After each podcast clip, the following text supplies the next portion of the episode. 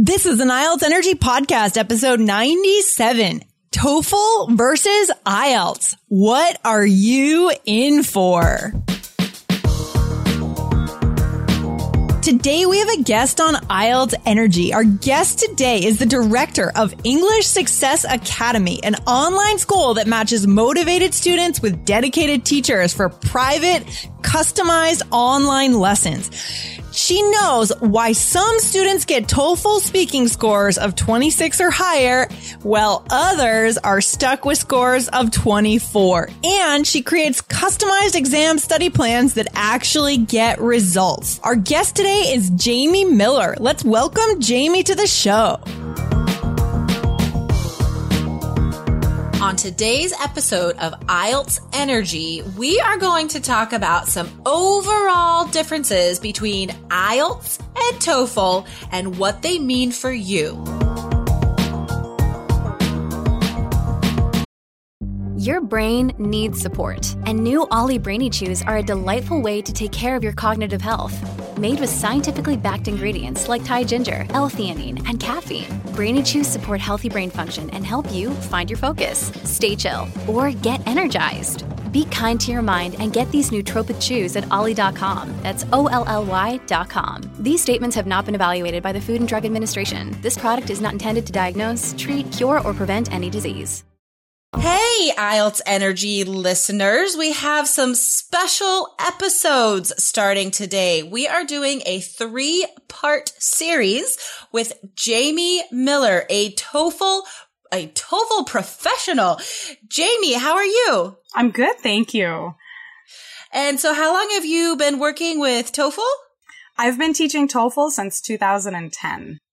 Okay. And you have your own um your own academy, is that right? yeah, I have an online school, English Success Academy, and there we sell some self-study programs where students mm-hmm. can use our programs for uh, listening, note-taking practice or speaking or writing. Uh, but we also okay. can match students with teachers. Oh, that's great. That's awesome. Um, and you, and do you still teach online also? I do, but right now I'm actually developing training programs for teachers so that they oh, feel more great. comfortable teaching TOEFL IBT. Um, so that's something you just said, I think is one of the major differences between IELTS and TOEFL. You mentioned note taking as like you have to practice note taking. Where, where does that fit in in TOEFL preparation? Well, I, I wouldn't say that you have to practice note taking. Uh, okay. And I know some people who are, have a really advanced level of English, very, very strong listening skills, and their memory is really good. So they don't take notes and they don't necessarily mm-hmm. need to. Uh, so it really just depends. It's more about personal style because on the other hand, there are students who feel that they really need to be writing things down to remember them. Um, so yeah, I mean, it's, it's more like a supporting skill that people okay. can benefit from on the listening, speaking, or writing section. So. Oh, wow. So all three sections, you, there's, um, there's one of the strategies would be note taking. Well, yeah, if you're good at taking notes, then it definitely helps you in all of those sections. That's, I think that's probably the biggest difference between, yeah. um, IELTS and TOEFL as far as the reading and listening go. Cause for, um, for IELTS, like there's no part of the listening where there's an opportunity to take notes. Like it's so, hmm. the timing is so strictly defined that you have, um, such a short amount of time to listen to the introduction, look at the questions, focus on the keywords, and then you listen and answer. Like there's, if I see students taking notes on the listening test, they're missing answers. Like, mm. they, and then they just get lost. Like stuff just goes oh, past wow. them. Yeah, yeah, it's definitely different then. Yeah, because on TOEFL, what happens on the listening section is that you listen to a conversation between a student or two students and maybe a student and a professor or something mm-hmm. like that, or an academic lecture and it mm-hmm. can last anywhere from a minute to a couple of minutes. And so during that time, actually some of the academic lectures can be longer than that, like a few minutes. Um, and then after that, they show you all the questions at the same time. I mean, right. well, one one after the other. Yeah. So so our yeah so our listeners have to remember that they're um, that on TOEFL they're on a computer the whole time, right? Like yep. So they're not they're they don't have the chance to look at the questions while they listen. You know, so they they really have to have those strong comprehension skills and memory skills, which I think very few people could listen and not take notes and then like answer all the questions. Yeah. No, and that that's why I mean that's why I created a program that helps students take notes because it is yeah. something that is a really big obstacle for a lot of people. Um, like when they're trying to get scores that are, you know, like 80 to 100, any, anything over like 90, a score of 90, they probably need to have the note taking skills. So, and especially for the writing section, which I know we're going to talk about later. Um, but mm-hmm. you do actually really have to be able to take notes on the right. writing section. Otherwise you'd miss out on some really critical points. So, and that's, and that's a skill that of course is going to help them on TOEFL for sure. But they're probably taking TOEFL to go to university and they're going to need those note taking skills. So whether or not you're taking TOEFL, you know, I think if you're heading to university, no matter what test you're taking, you still are going to have to improve your note taking skills. Cause in, like in a second language, that is, that is so hard. You are trying, you're keeping track of so many things at once. And then added on top of that, having to write things down and so like almost translate in English from what you're hearing to like a short way of writing it down. Mm-hmm. That's, that's a whole other level of skill. It is a different skill. Yeah. Well, and that, that is why I created the program because so many people struggle with it. But I have this 21 day course that teaches you step by step how to develop kind of abbreviation system and code oh, system. Fantastic. And it, it, it's something that, I mean, you make it sound, it is scary. Like a lot of students find it really scary, but honestly, there are so many ways that you can improve your note taking skills that it's, yeah. I mean, I've seen students who actually have pretty low levels of English. They're just right. like intermediate students and they can really improve their note taking skills. So it's something that you can really practice consciously and it can make a uh-huh. really huge difference. And it does help, not just at the exam, because one of my students is a doctor and he mm-hmm. told me that after he finished the Write Notes program, he was going to these meetings at his clinic and, you know, it's like the oh. staff was all meeting together and he started taking notes at the meeting and other people yeah. were like, whoa, your, your, notes are like really good. And he was like, That's yeah, awesome. you know, so it's true. It is a supporting life skill. So if you're having no, a career sure. or something like that, yeah, it's good to have. So, um, is, are there people that take TOEFL that aren't going to university? Yes. Are there any other reasons to take TOEFL? Absolutely. Yeah. I mean, there is a whole category of people who need it for the US visa system.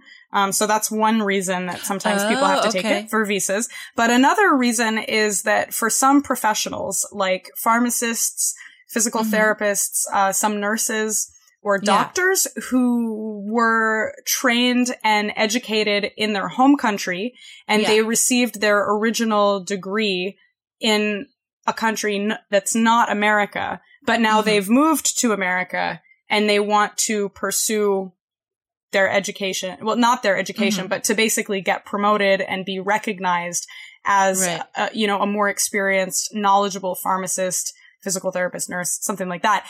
Mm-hmm. The, the credentialing boards and the certification boards in America require that people have a specific level of English. And so they, they, right. that board has chosen to use the TOEFL IBT exam as their standard. And in fact, they don't accept IELTS. You have to take TOEFL IBT. Yeah. So that's funny. So that's like, it, it just depends on which direction you're going. Because if your, if your end goal is to be a, one of those professionals in America, then TOEFL is going to be required. But yes. on the other hand, I've interviewed American native speakers who are nurses and want to go work in England, in Australia, and they have to take IELTS. Hmm. Even if they're mm-hmm. from, even if they're American, like mm-hmm. native mm-hmm. speakers, mm-hmm. these other countries require you to still, um, prove your level of English. And I'm not sure if, uh, because, uh, English speaking countries have so many immigrants these days. Like, like just by saying you're a citizen doesn't prove you're a native speaker. Yeah. Um, maybe that's why, but yeah. So if you're, if you're in that medical profession and you're looking to go to another country outside of the States, then IELTS is your ticket. Mm, yeah. Yeah. so it just depends well, like which direction. Um, okay. So there are many reasons to take both tests. Depending on what your goals are, you have to figure out what's required of you.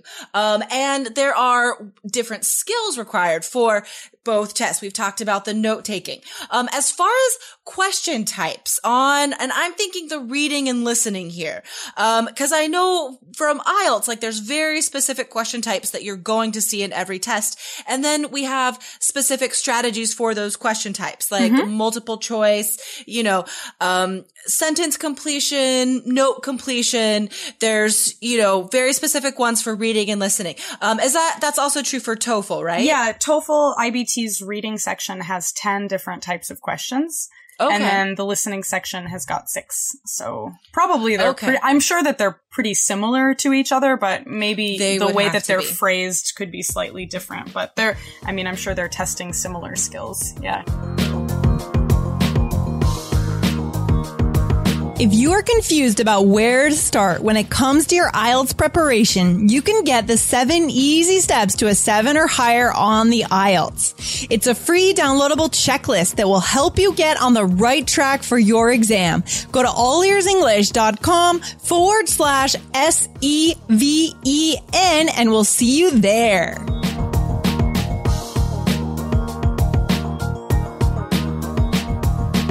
So TOEFL, I know it's all it's all computer based, obviously. Um, for the reading and listening, do students have to type in their answers, or is it all like drag and drop?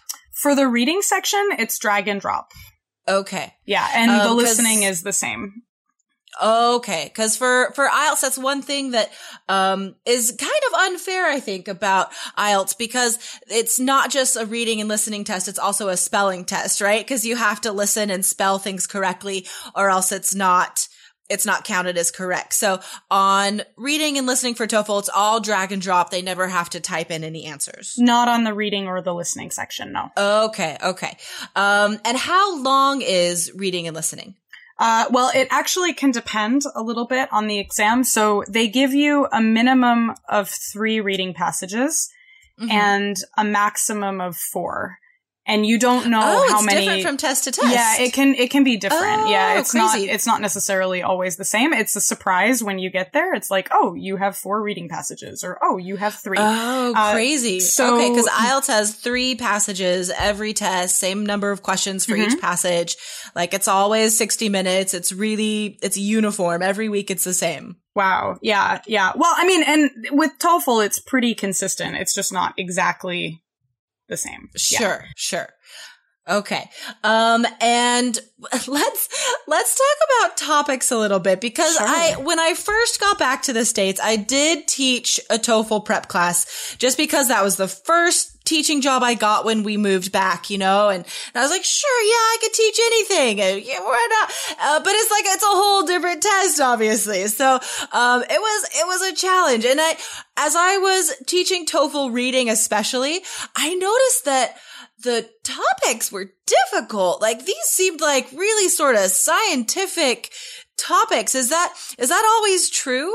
Uh, yeah. I mean, a lot of them are pretty high level. Yeah. I mean, it's testing like comprehension for university level tests and of course yeah, yeah. like for people who want to go do master's programs and things like that so or a phd for example so they are uh, a lot of science based tests um, there's a complete list i don't want to get super boring about it because i could just like give you a list but um, there are books like the official guide to toefl which is mm-hmm. created mm-hmm. by the exam prep company and they have a list of all of the types of things that they usually ask about on the reading and the listening section but a lot of it is things like physical sciences, life sciences, yeah. or some things about history, maybe some anthropology, psychology. Yeah. Um, yeah. I mean, so it's, yeah, academic topics. So there might be some things that are a little bit more interesting, like the history of the cinema or movies or something, but it's right. still done from an academic perspective.